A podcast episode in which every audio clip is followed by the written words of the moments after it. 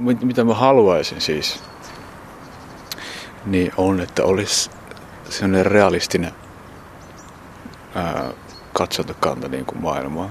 Silleen, että tiedostaa sen, että okei, okay, me ei me ole täällä ikuisesti kukaan meistä tässä maailmassa. Onnettomuuksia tapahtuu, ihmiset riitelee. Sitten osaisi niinku niitä niin suhtautua sitten hiukan paremmin niihin haasteisiin, mitä tulee elämässä vastaan.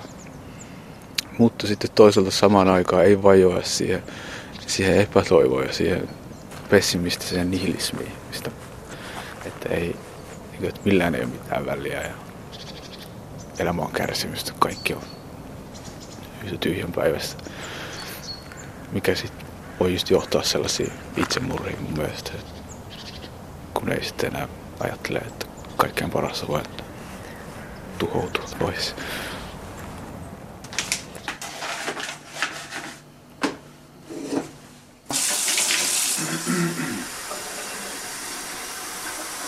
Siis mä... Nyt on tullut vähän valvottua noita silleen, että ei oo, ei vielä sille ollut missään töissä. Aina paljon valvoo öitä, niin saattaa olla herää aika myöhään. Okei. Okay.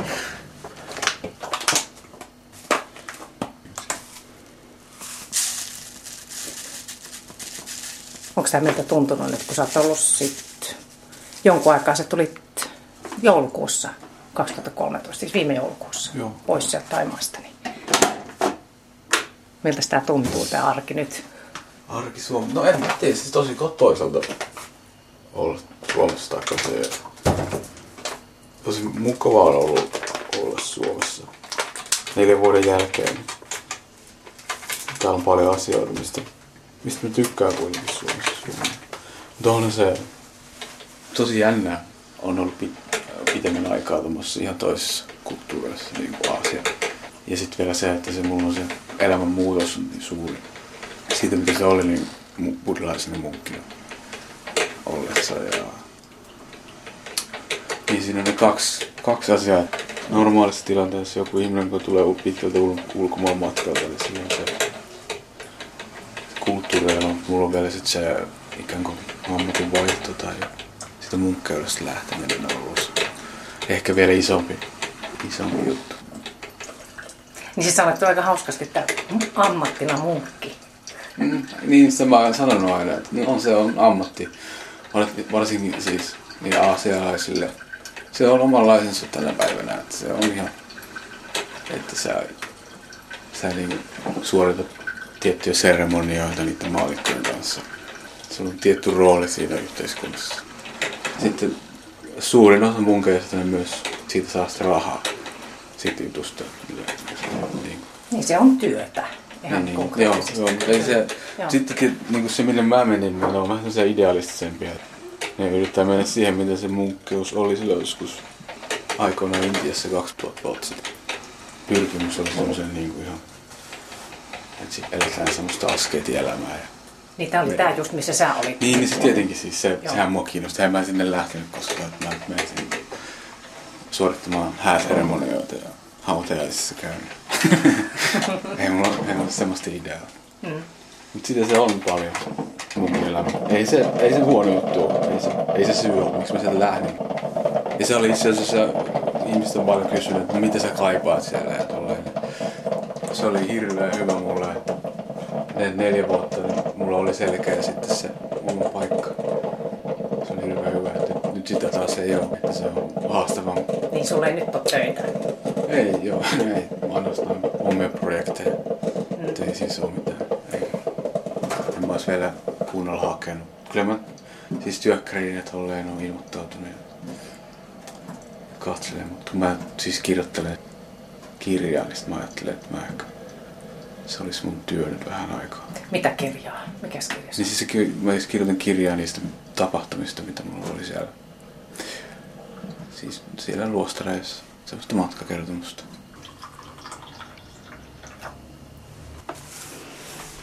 Nyt sä oot tosiaan täällä Tampereella palannut sieltä mun- munkkiajoista. Tulit keskellä talvea noin neljän vuoden siellä metsäluostarissa olon jälkeen, niin mitä sä sitten teit niinä ensimmäisinä päivinä? No mä, se, mä, mä olin silloin vielä tosiaan munkki, kun mä tulin Helsingin-Vantaan lentoasemalle ihan vaan niissä kaavuissa. Sieltä tuli. Ei, ei siinä oikein vielä voinut sit irrotella sillä. Hyppihanke. niin. Et mun piti aika pitää sitä roolia, roolia vielä yllä siinä.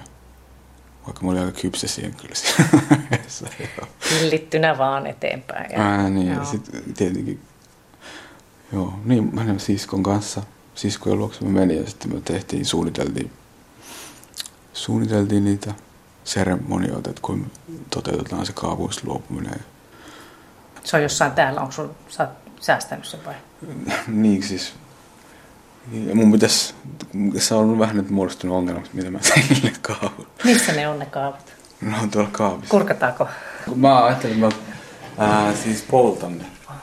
Mutta kun ihmiset ajattelee, että se on jotenkin häväistä. Mä itse en ajattele niin ollenkaan. Mitä niille pitäisi tehdä? Onko joku sääntö tuolla? Se on tämmöinen rusertava. Joo. Siinä Siin. on kaikki, kaikki mitä jäljellä. Munkkinaulosta, joo. No niitä on kaksi. Tää on, tota, tää on toi päällys, päällyskaapu ens, ensimmäinen. Just. Tää on toi. Tää on sellainen niinku siis buddhalaisuudessa puhutaan siitä keskitiestä, niin että tää on silleen, että tää on liian luksus, mutta ei liian epämukava. Että siellä on kylmä, niin sitten sulla on niinku kolme layer, siis niinku kolme kerrosta kangasta siinä. Että... Niin kuin aika ohuita. Joo. Joo. Mutta kylmä siellä tulee kyllä näillä, näillä kun verrat, että ei se kyllä mikään helppoa. Mm. Mutta nyt kyllä mä käytin siis filttejä ja alusvaatteita. Niin, että tämän... kaikki luuli tietenkin, että kun on Suomesta, no sä siedät kylmää niin tosi hyvin, tosi hyvin varmaan siedät kylmää. Näytät esimerkkejä meille muille. Mutta tota, minkälainen sää siellä oli jossain Taimaassa siellä, kun sä olit siellä luostarissa? Taimaassa voi olla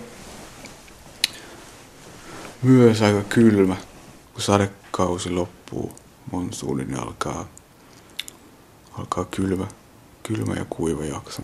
Siis mä en ole koskaan en ole niin kylmissä ne ollut kuin Taimaassa. Okei. Okay.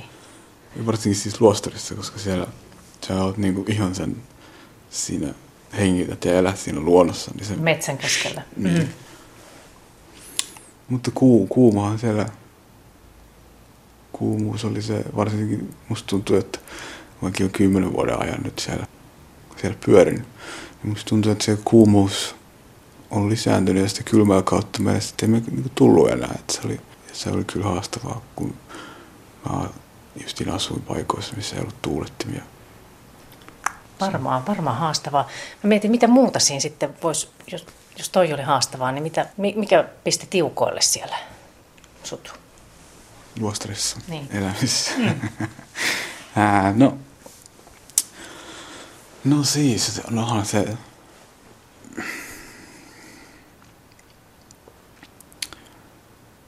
No niin, siis mulla oli tällainen ajatus, että mä menen, lähden sinne luostariin, sitten mä tavoittelen sellaista nirvanaa siis. Kauttaa kuulostaa.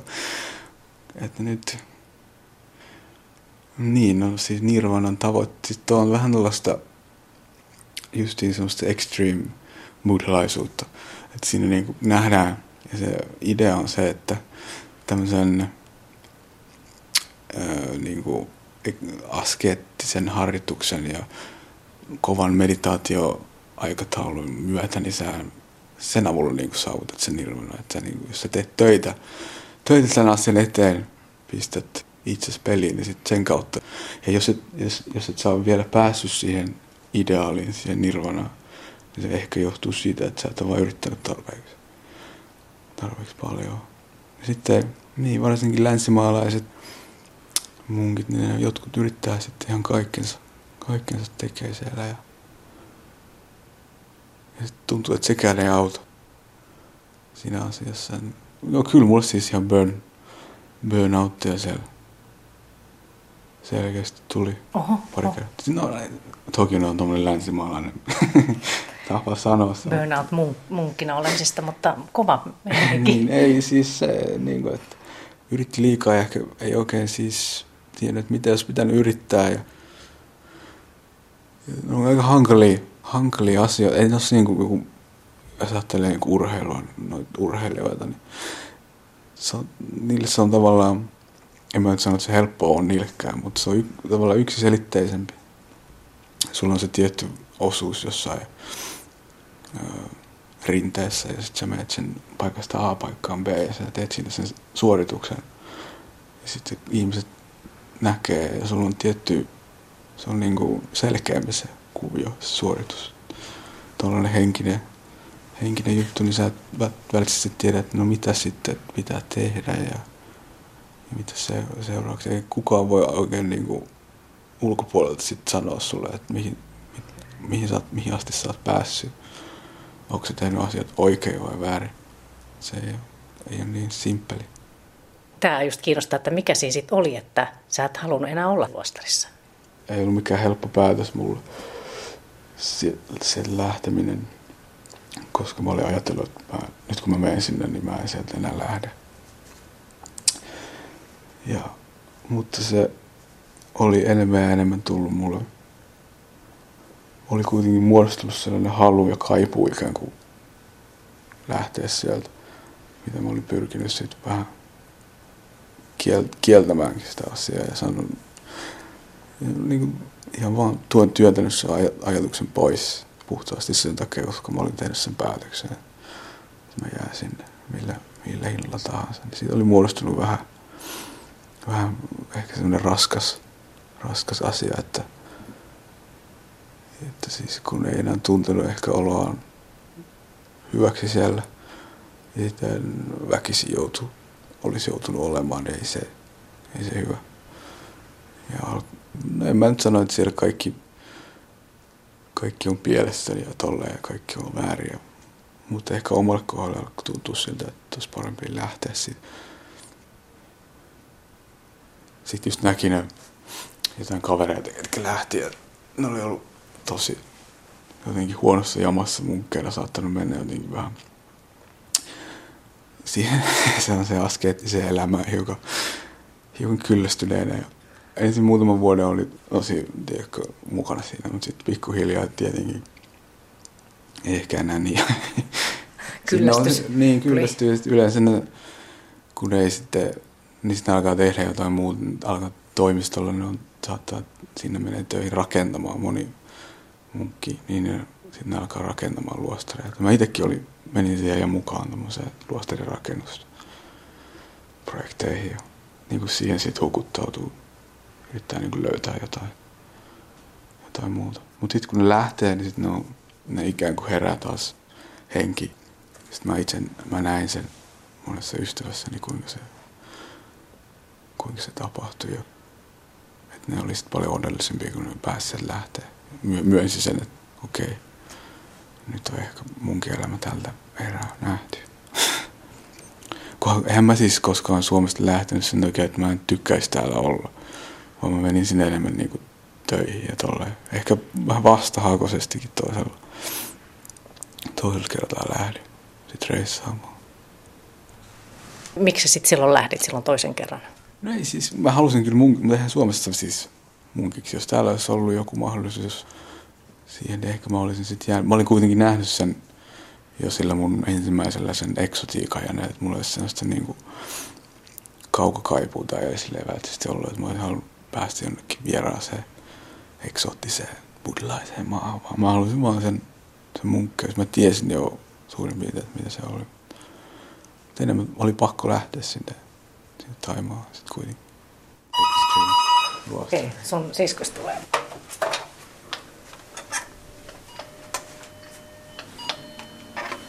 Niin sun siskos on tulossa tota, niin, Joo. kuvaamaan dokumenttia ja tätä, tätä meidän tapaamista myös. Tämä on jo kolmas dokumentti, mikä me tehdään. Niin ja mä oon nähnyt sen, kun sä lähdit munkiksi viimeksi. Joo. Sitä sen mä näin. Sitä ennen oli yksi aikaisempi, mikä just alkoi tästä Tampereelta, kun mä lähdin aikoinaan tonne, tonne tota, noin satakunnan avovankilaan. Mulla oli siis totaalikieltäyty. 20 täytin justiin silloin, kun mä lähdin sinne. Mitä se vaikutti suhun? Miten, minkälaista se oli? Se, se aseistakielto. Niin, tai se kun sä joudut vankilaan. Ja... Ah, niin joo. No, kyllä se. No en mä tiedä, siis mä olin silloin, silloin vähän sellainen, että mä kyllä sit varmaan hainkin semmoista extreme juttua, semmoista kapinaa vähän siinä vaiheessa. Ja, että mä, niin, no mä sain sitä, mitä mä tilasinkin sit siitä, että kyllä se haastava mennä vankilaan tolleen. No, ja sitten se hankalinta siinä oli nimenomaan se psykologinen juttu siis. Minkä takia siis se, että mä kuvittelen, että se on ihan niin kuin, että sä menet vankilaan ja tuut sieltä pois. Eikö se ole ikään kuin se kokemus siellä? Mutta siis alkaa tulla sellaisia epäilyksiä, että onko mä nyt rikollinen ja hyväksytäänkö mä tähän yhteiskuntaan. Ja sitten se niin kuin, ei oikein itsekään tiedä, että onko niin hyvä vai onko se paha. Joo, ja se oli se eka dokkari, minkä, mikä sun siskos teki sitten. Joo. Joo. Moi, Minna. Hei, Anja, terve. Onko kivaa, kun pikkuveli on tullut takaisin kuvioihin? On tosi kiva, että se on niin kuin lähempänä ja sitten näkee nyt useammin. Mutta olisi ennenkin kivaa, kun pääsi aina käymään siellä Taimaassa tai Just. Aasiassa, että olisi aina kiva käydä siellä kylässä. Joo. Niin sä pari dokkaria tehnyt tuosta Santerista, niin, Joo. niin, niin minkälaista sä nyt teet? Sä kaivelet sieltä kameraa esiin. ja- Joo, tota, nyt mä teen tästä Santerin paluusta. Siitä, että miten, mitä tapahtuu, kun hän tota, tulee taas maallikoksi. Sä oot ollut heti siitä lähtien kuvaamassa, kun Santeri palasi. Joo, siitä lähtien kun lentokentän ovet avautui ja Santeri tuli sieltä varvastossuissa ja munkin kaavussa ja vähän pöllämystyneenä yhtäkkiä Suomen jouluun. Me mentiin ekana Starbucksiin kahveille ja, ja tota, se on joululaulut. Kontrasti oli aika suuri. Joo, Joo nyt mä kaivan nämä kamerat tästä ja Just. Sanotko vielä, että minkälaisia tilanteita sä oot kuvannut tähän tätä ennen? Että kuvaat sä näitä tämmöisiä, kun haastatellaan, toimittajat on niin kiinnostuneita? Joo, mä oon kuvannut niitä tilanteita ja sitten mä oon kuvannut tietenkin kaapujen jättämisen, sen seremonian, tulojuhlat, tapaamisia vaikka mummun kanssa ja äitin kanssa ja kavereitten kanssa ja, ja muuttoa ja mm, Kaikkea mahdollista. Kaikkea. Joo. joo. Baari-iltoja. Oho. Tutustuminen alkoholiin on ollut läsnä meidän. Mä olin, siis, mä olin kokonaan äh, juomattu kymmenen vuotta sitten. Mä nyt on sit juonut tässä Suomessa. Sattanut kun- kiinni. Ei, niin, no siis niin, se on vähän uudelleen tutustumista siihen alkoholiin. Siinä on, se on ollut varmaan, se on ollut yksi osa tätä meidän filmiä.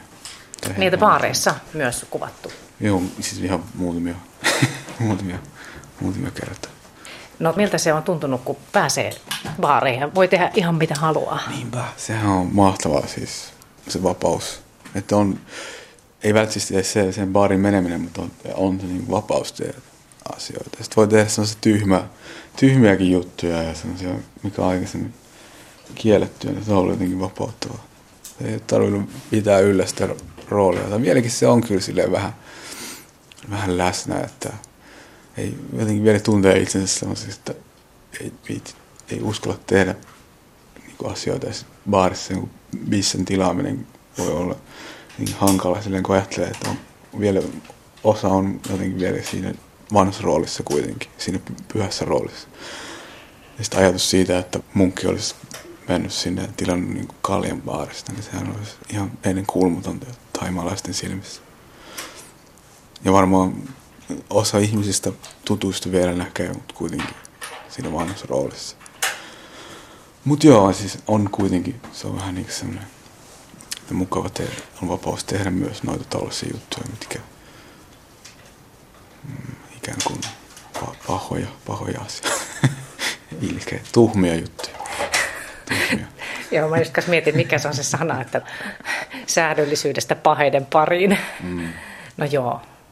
Se itsekuri on kuitenkin ollut siellä varmaan sitten näissä Juu, on se. munkin tehtävissä tärkeä. Se, no, se on yksi, että se vaatii kyllä se elämäntyyli, elämäntyyli sitä, että, että äh, on hiu, hiukan itsekuria. En mä, on tietenkin munkkeja, ketkä vaan pyrkii sitä esittämään, että, että ne vaan vetää sellaista niinku teatteria siinä. Mutta jos sä teet sen niinku sydämellä ja rehellisesti, niin kyllä se vaatii, vaatii itsekuria. Oliko sulla, siis ootko itse omasta mielestä siis semmoinen, että sulla on itsekuria vai onko se kehittynyt tuossa nyt? Ää, no on se varmaan, on kyllä mä sanoisin, että siis itsekuri on, on kehittynyt. Itse luottamus siihen, että on kykenee siihen sen kautta, että on kyennyt olemaan, noudattaa niitä sääntöjä jo siinä toisessa kulttuurissa. Niin, siis tuossa me puhuttiinkin jo, että baareissa käyt ja muuta, niin, niin mm. miten sä esittelet itse ihmisille tai jos sä tapaat, että mitä sä sanot? Kaikki hauskinta on, kun mä oon noita siis deittijuttuja on nyt harrastanut vähän enemmän, niin kuinka esittelet itsesi jollekin uudelle, no, no, varsinkin internetissä siis. Ensimmäinen kysymys on, no, no missä, missä sä oot sitten ollut töissä? No mä olin buddhalaismukki vielä neljä vuotta. Mutta sen jälkeen se tietää, että jos se nainen on kiinnostunut, koska siis, jos se ymmärtää, mikä se on. Mutta on se vähän silleen, että ei se mikään kaikkein normaaleja varmasti on, mikä tulee vastaan. No okei, no, sä oot nyt täällä siis Tampereella ja Suomessa ja Joo. puhuttiinkin, että sä vietät, yrität viettää normaalia arkeen, niin, niin missä sä tykkäät liikkuu, jos sä lähdet ulos sieltä? Miten sä vietät päiviäsi?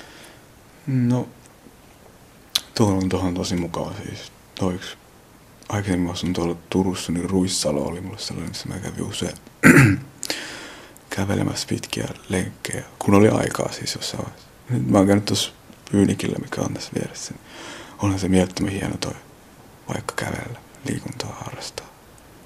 Voisi lähteä vähän ulos. Joo, mennään, mennään sinne. Joo. Kävellä kameran kanssa? Mä voin kävellä kameran kanssa tietenkin.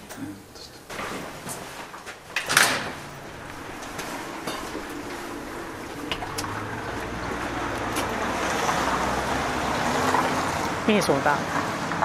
Tuolta. Mennään sinne.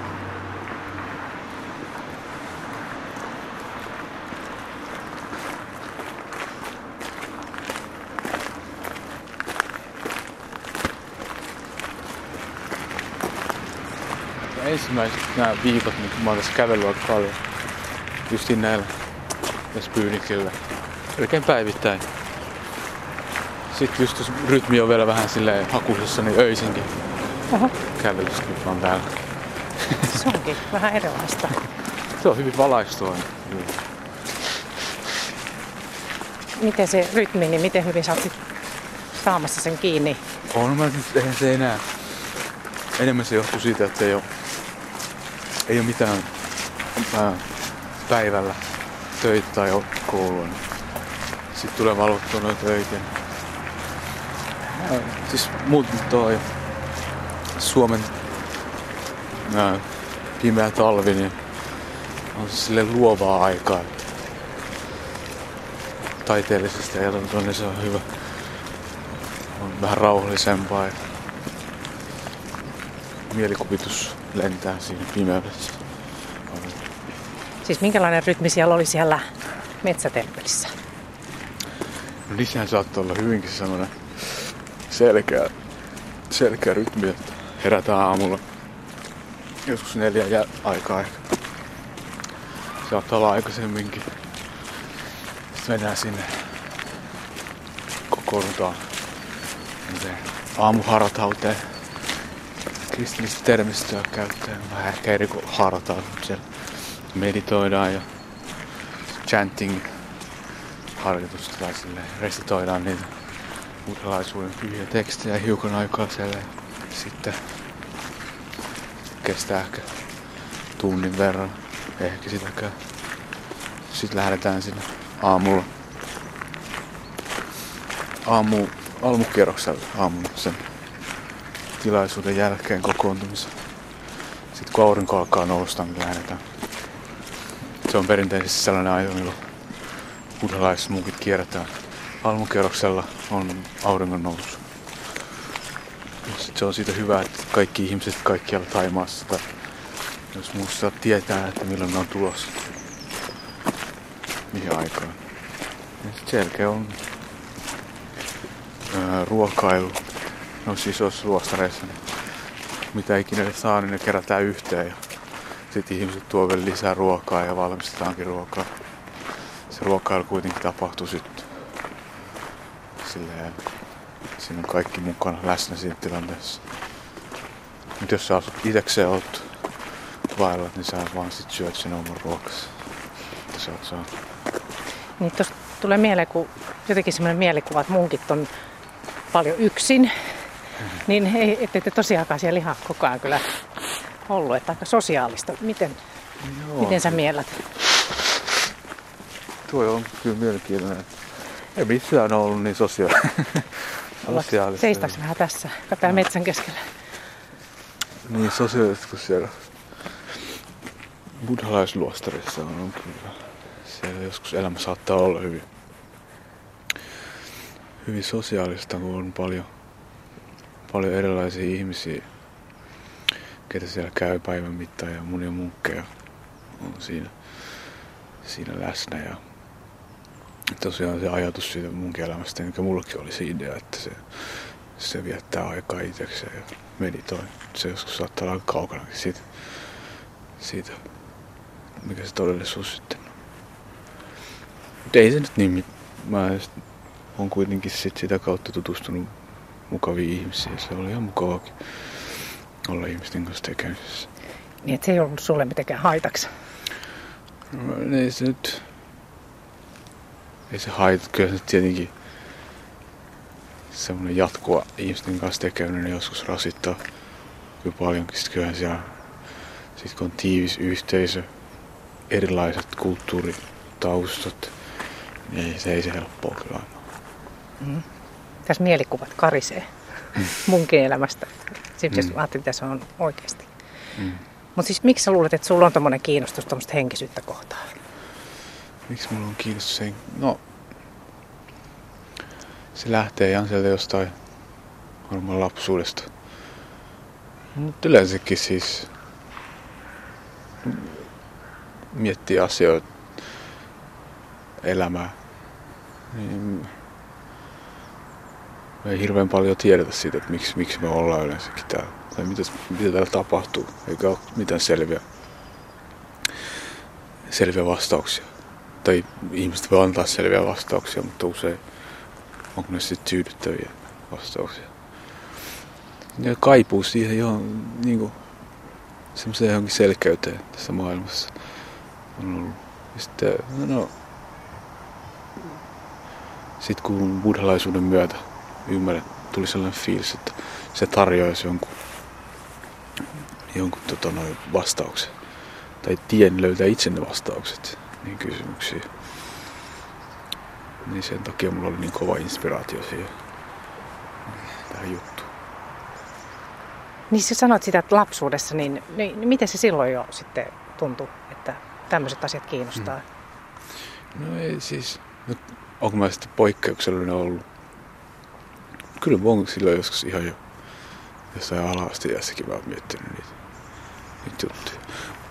Niin saattaa mä aina mainitsin tässä kohtaa, että se on, niin, siis meillä on se perhetausta on tietenkin se, että is, isä on tehnyt itsemurhan ja tolleen, että onko se sitten vaikuttanut siihen, että miltä olla on niin, lähestyy maailmaa. Että on ikään kuin joutunut olemaan sen asian kanssa tekemisissä koko, koko elämänsä ajan. Ehkä se on sitten ainakin, ainakin tota, vaikuttanut siihen, että on aika aikaisin tullut miettiä niitä asioita. Niin sä olit kaksivuotias, kun sun isä teki itsemurhaa. Joo. Just. Kyllä, kyllä. Joo. Ö... Anja oli 12. Niin. 10. Just. Sille vielä paljon pahemmin. Mm. Niin, se, se vetää aika usein ihmiset hiljaiseksi kyllä. niin. Vaikka niin monet tekee. Ja siis silloin vielä, nythän se on vähentynyt, nyt, nyt tekee vähemmän. No niin oikea mutta, suunta. Tota, mutta tota, semmoisista on vaikea puhua. Joo. Ehkä. Mm. No kyllä se siis. No niin, no siis sitä, että miten ihmiset suhtautuu muuhun siis sen kautta. Ja mietitään sitä, että mikä, mi, miksi tämä henkinen juttu nyt on jotenkin ollut mulle. Niin se, että kun ihmiset katsoo mua, niin ne, ne muistaa, että ahaa, että toi faijassa teki sen itsaren silloin. Vaikka ne ei sanoisi mitään siitä. Niin jotkut tutut, niin, jotka niin, tietää sen. Joo, ketkä tietää sen mun tarina. Niin se voi olla sitten, että se on vaikuttanut siihen, miten ne lähestyy mua, ne tietää sen mun tausta, miten ne keskustelee mulle. Ne saattaa niin kuin alkaa kertoa jotain. Ne miettii, että miksi, elä, miksi elämässä, joku, miksi jonkun isä lähtee tekemään jotain tällaista. Niin. No, nyt kun sä oot paljon miettinyt varmaan kärsimystä kaikkea, niin osaatko yhtään a, niin kuin kuvitella, että miksi joku tekee sellaisen? Se itsemurha. Niin. no niin, se oli olen siis paljon miettinyt ja siis buddhalaisuus tuntuu aina, että se tarjoaa siihen selityksiä, että miksi tällainen, miten tällainen voi tapahtua. Ja mä luulen, että isällä siinä vaiheessa on ollut aika huono, huono olo. Joku sen elämässä meni, meni vähän väärin ja se on ollut sen verran, sen verran määrätietoinen ihminen, että se on tiennyt, että jos et halua tehdä jonkun ratkaisu, niin se sitten tekee sen, että se toteutti sen. Niin, mutta se, niin, se ajattelee, että tämä olisi tie pois siitä pahasta olosta, mihin se oli joutunut. Että ottaa oma hengen itseltään. Ja niin, onhan se, se oli hänen ratkaisunsa. Jos ajattelee sitä buddhalaisuutta, niin se kärsimys, että se itsemurha ei välttämättä ole oikea oikea ratkaisu siihen, siihen, tota noin, siihen ongelmaan. Mm. Koska jos ajattelee, että niin, no en mä välttämättä suosittelisi mm. sitä. Niin. Joo. niin se on se aika iso ero, miten, miten tuommoiset idän uskonnossa kärsimykseen suhtaudutaan, mitä, mitä tämmöistä kristinuskossa. Vai Joo. mitä mieltä sä oot? No ne ehkä tuntuu, että ne antaa siihen sitten enemmän enemmän tota, noin, työkaluja kuinka, tai yrittää just niin buddhalaisuus. Koko buddhalaisuuden idea on se, että se pyrkisi tarjoamaan työkaluja kuinka handlailla niin kuin elämää ja kärsimystä ja nähdä, että se on tämmöinen, se on luonnollinen osa sitä, että me ollaan synnytty tähän maailmaan. Että se on meistä jokaisesta sitten kiinni, että meidän itse tehtävä se työssä, että me tullaan sen kanssa toimeen. Ja niin länsimaassa se saattaa olla vähän, vähän eri, erillä tavalla, ettei tarjota niitä samalla tavalla, että ei välttämättä hyväksytä edes sitä. Sillä samalla tavalla sitä kärsimys kautta. Tai no elämän se, että se voi olla, siihen sisältyy ongelmia. Että sitten sit tulee tällaisia, että ihmiset tekee ratkaisuja, kuten itsemurhaa tai mitä kukakin tekee, sitten alkoholi menee tai vajoaa sen masennuksen. Mm. Mutta se, niin, länsimaissa, että mikä, mistä se sitten, sitten mä, niin, onko buddhalaisuus sitten oikeassa siinä vai, kyllä mä näkisin, että se on mua ainakin auttanut oman, omassa handlaamaan maailmaa ja kas, kasvamaan ihmisen paremmin kuin jos sitä ei olisi ollut. Sitä asiaa. En mä, en mä, sano, en mä osaa sanoa, onko se kaikille oikein. Koet että sulla on ollut pa- paljon kärsimystä elämässä? Koen että mulla paljon. No, varmaan normaali ihmisen verran. No, jos ajattelee se se itsemurha juttu, käy niin hirveän poikkeuksellinen loppuviimeksi on. Mutta oon mä nähnyt siis monenlaista. Kokenut sen. Mutta eihän se siis niinku, ei se, ei se kärsimyksen määrä, se, jos buddhalaisuutta ajatellaan, niin se on meistä jokainen. Jokainen olento tässä maailmassa, kenellä on se kärsimys. Et ei se ole se sen kärsimyksen määrä tai että joku ihminen, joka on erityisesti kärsinyt tosi paljon. Jotenkin, että se, se olisi sitten ymmärtää sen paremmin. Ei se tarvi olla niin, vaan se, että sä ymmärrät, että jokaisella ihmisellä on se, se kärsimys. Sitten buddhalaisuudessa on toi, että se voi mennä semmoiseen niin kuin nihilismiin. Tässä, että kaikki on, kaikki on kärsimystä. Varsinkin luostareissa siihen törmää. Se on aika normaalia, että saattaa olla sellaisia ihmisiä, jotka on ihan niin kuin, ihan niin kuin vajannut semmoiseen pessimistiseen tilaan, että ne ei ajattele ei millään niin kuin, mitään väliä. Mutta mä näkisin, että se on väärä, väärä lähestymistapa siihen kärsimykseen tai, tai buddhalaisuuteen, buddhalaisuuden opetuksiin. Että se, että ennemminkin niin, että se antaa valmiudet sitten kuinka kohdata se kärsimys ja ottaa itse vastuu elämästä. Eikä, eikä niinku, koska mitä hyötyä siitä olisi? Sehän sitten vaan kaikki olisi kärsimystä, niin eihän siitä voisi tehdä sitten enää mitään, mutta, mutta meillä on toivoa ainakin buddhalaisuuden mukaan.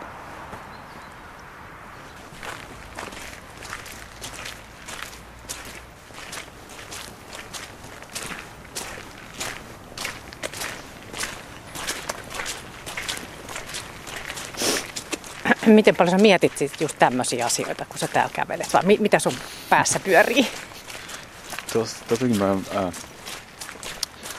niin kuin, tuli mieleen, onko mulla sellainen vaihe, vaihe vähän menossa, että nuo henkiset jutut olis, on vähemmän esillä nyt, kun ne on että on ehkä, että ei niin paljon miet, tietoisestikin halua olla vähemmän miettimättä niitä juttuja nyt tällä, tällä hetkellä.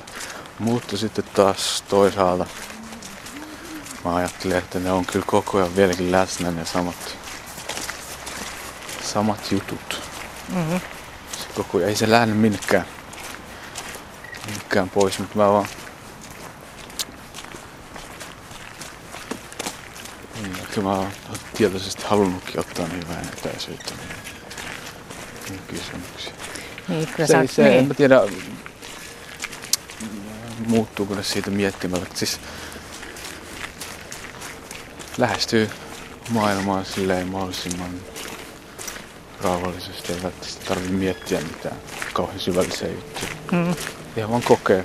Esimerkiksi jos luonnossa liikkuminen, niin silleen ihan vaan fiilistelee sitä luontoa, niin se, siitä voi saada sen henkisyyden.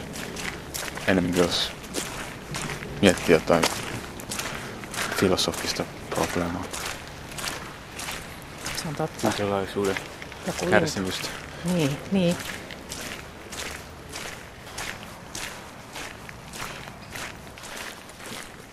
Miten sun äiti suhtautui sit, kun poika palasi takaisin? No, se on yksi, yksi mielenkiintoisempi juttu, miten, miten meidän äiti tähän, koska siis sehän, sehän on buddhalaistunut itse. En, mä tiedän, siis se itse kiinnostui tosi paljon siitä jutusta ja se on käynyt mua tapaamassa siellä Taimaassa muutaman kerran ja sitten kävi tuolla Australiassa, kun mä asun siellä tapaamassa mua ja se on päässyt siihen juttuun sisälle ja tavannut paljon ihmisiä. Joo, ota, ota pysähtyäkin vaikka täällä. Ihmisiä, paljon uusia tuttavuuksia. Se on siitä rikastuttanut hänen elämäänsä tosi paljon. Luulen, että äitilläkin on ollut sellainen kaipaus jonkin tämmöiseen meditaatiohenkisyys juttuun, niin se on ollut sille tosi hyvä. Niin se on ollut aina elänyt siinä tässä mun buddhalaisuudessa munkkijutussa, niin aina tosi, tosi mukana ja aina ollut niin sellainen cheerleaderi siinä. No, niin, ja se oli siitä in- iloinen, että mä lähdin sinne omalla tavallaan siitä luostariin, siitä munkki, munkkijutusta, kun se antoi hänelle mahdollisuuden sitten. Ja, ja, ja niin se, mutta sitten että se oli kak, kaksi nainen reaktio, mikä äidiltä tuli siihen, kun mä sieltä lähdin, että oliko siinä kolmekin ollut. Yksi oli, se oli hieman peloissa, että kuin mulle käy täällä Suomessa, kun mä tuun tänne. Se tietää ne realiteetit. Sitten yksi, että se oli, se pelkää sitä, että se buddhalaisuus jää, jää pois, mikä on hänellekin ollut rakas. Ja että mitä, se, mitä se tarkoittaa.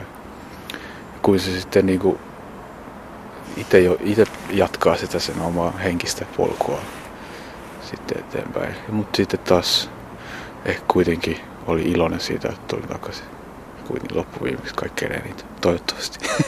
No joo, tota, niin, se on siskos Anja tässä kuvaa, niin, niin, niin tota, sen verran, että miten, miten, minkälainen suhde teillä on sitten? Te olette tosi tiivisti tässä, kun dokkaria ja kaikkea tehdään. Niin.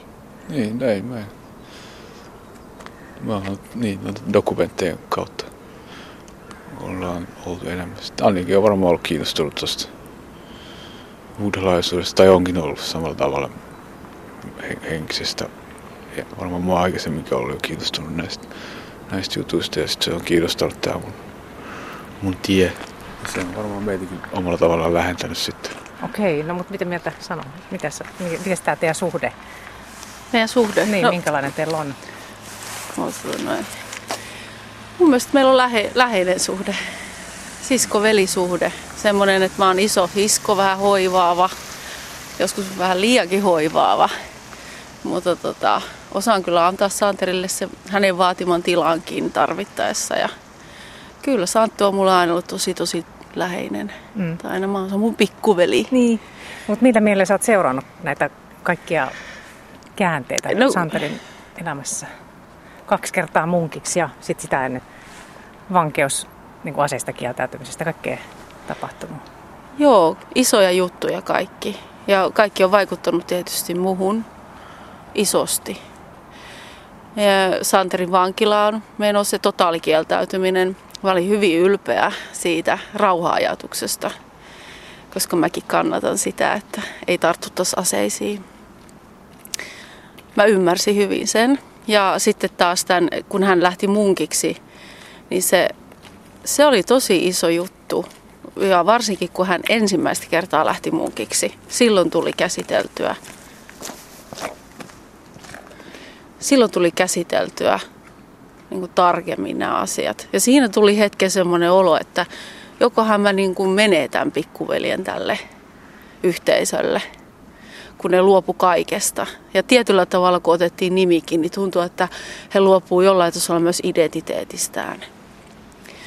Silloin käytiin isot, isot tota, vaiheet läpi ja sitten toisella kerralla, kun hän lähti muukiksi, niin siinä oli myös haikeutta – Mä muistan, kun mä jätin Santerin kuvattua, niin tämän alkuvaiheen jätin Santerin sinne luostariin. Vähän meinas itkettää. Ja, mutta sitten kuitenkin mä olin aina hirveän ylpeä. Mä oon tosi ylpeä. Ja edelleen, kun hän nyt palasi Suomeen, mä ymmärrän tätäkin ratkaisua oikein hyvin. Ja toivotan vaan tervetulleeksi. Musta on hienoa, että mä saan seurata tätäkin matkaa. Mä näen tämän asian taas uudesta vinkkelistä, tämä maailma, jossa me eletään. Mm. Sä teet tätä dokkarissa kuvat tässä samalla nyt, kun me, me tota, tehdään tätä radiojuttua, niin, niin mikä tämän dokumentin nimeksi tulee? Onko sulla jo mielessä? Työnimenä on nyt semmoinen kuin kohti uutta elämää. Aivan. Santerin kanssa mietitty, oikeastaan Santerin päättämä, minun hyväksymä.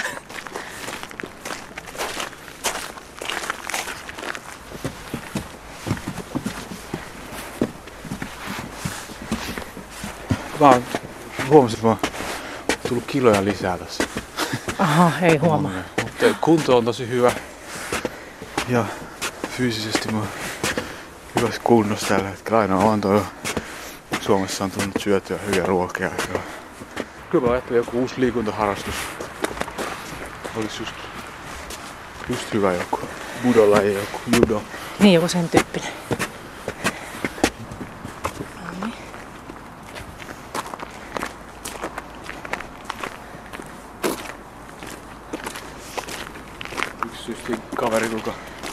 Täällä, niin ne on noissa Astankan johtopiireissä. Siellä mä oon itekin joskus 17-vuotiaana ottaa Tampereen niissä kuvioissa, mutta jooga olisi ihan hyvä, mielenkiintoinen, mutta ehkä mä haluaisin jotain vähän uutta, uutta juttua. Mä teen sitä joogaa kuitenkin sellaisen pienen määrän joka ilta. Miten paljon sä meditoit täällä Suomessa nyt? Siis en mä nyt ole sillä enää hetkeen tehnyt sitä just tota istumamietiskelyä, kävelymietiskelyä, mikä on sitä se normaali luostarissa. En ole sitä tehnyt enää sen jälkeen, kun lähdin sieltä. On, on jonkun verran. Nyt mä koen kyllä, että se on läsnä se mietiskely sitten muissa. Niin muuten koko ajan sitten. Esimerkiksi tänne kävellä sinne samalla tavalla. Mm-hmm. En mä tiedä, koska mun lähtee ryhmään mukaan voisi mennä. Eniten mä tykkään just itekseni. Mä oon tottunut itekseni mietiskelleen. Niin... niin sä mietit sitä buddhalaisryhmää, Joo, niin mikä on täällä Tampereella. Mutta enemmän mm-hmm. sekin, että kohtaa ihmisiä siellä. Se yhdessä, yhdessä istuminen, se ei koskaan ollut oikein mulle silleen niin erityis rakasta puuhaa. Enemmän silleen, että itekseen sitä tekee.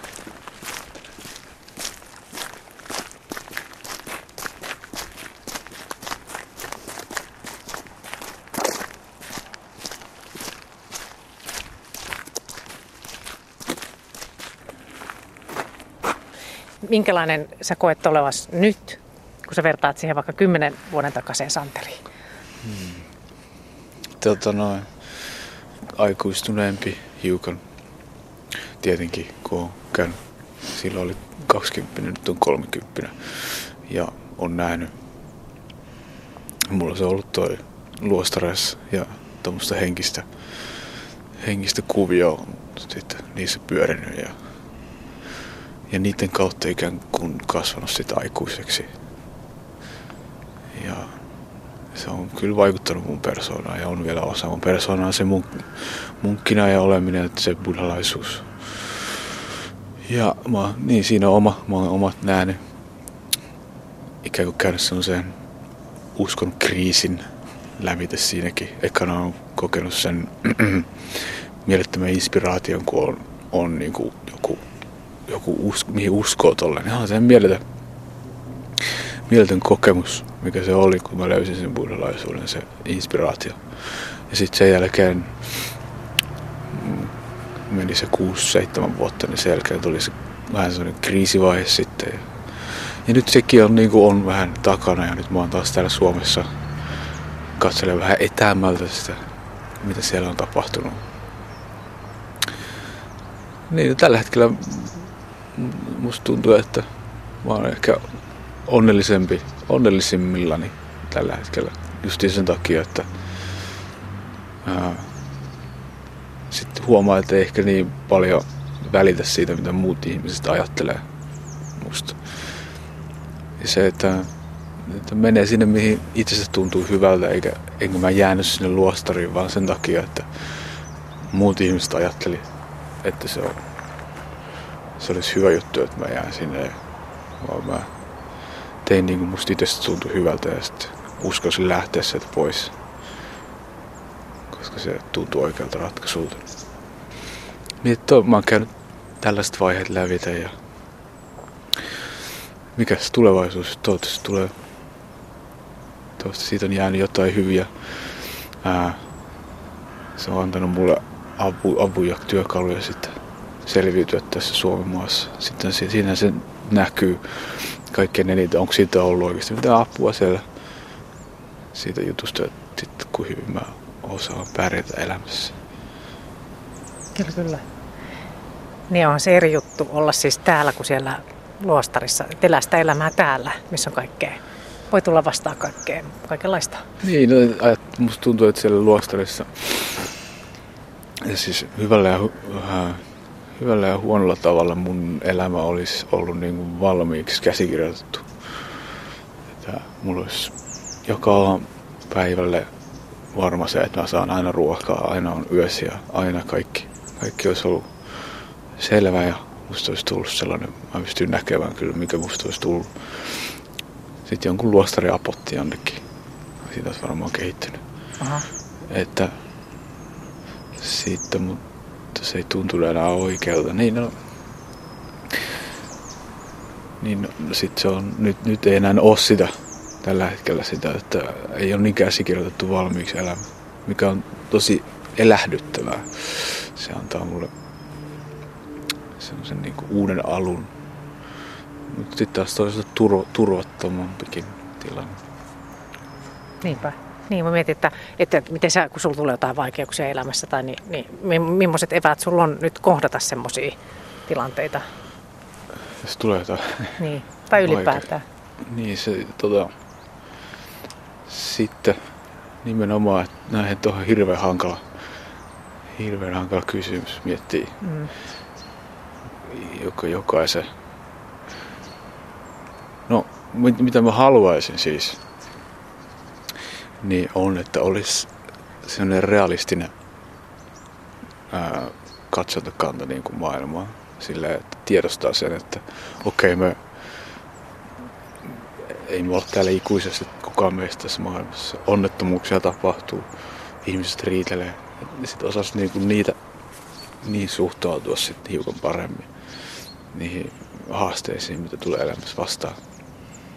Mutta sitten toisaalta samaan aikaan ei vajoa siihen, siihen epätoivoon ja siihen pessimistiseen nihilismiin, mistä, että, ei, niinku, että millään ei ole mitään väliä ja elämä on kärsimystä, kaikki on yhtä tyhjän päivästä.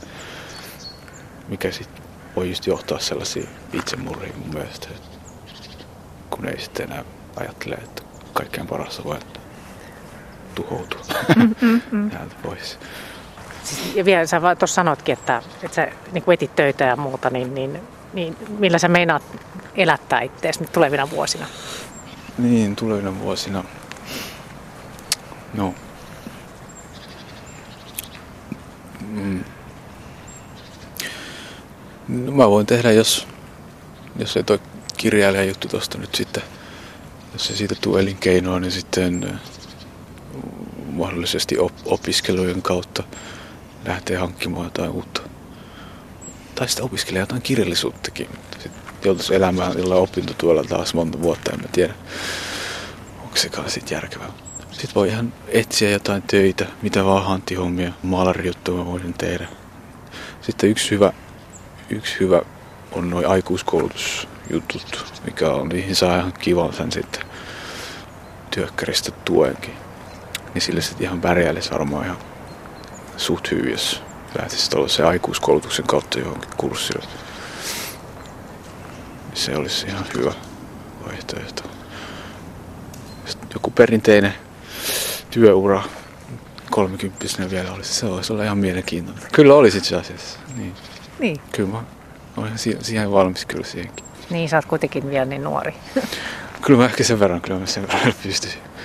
Ura, uran vaihto. Niin. Uudelaismunkista.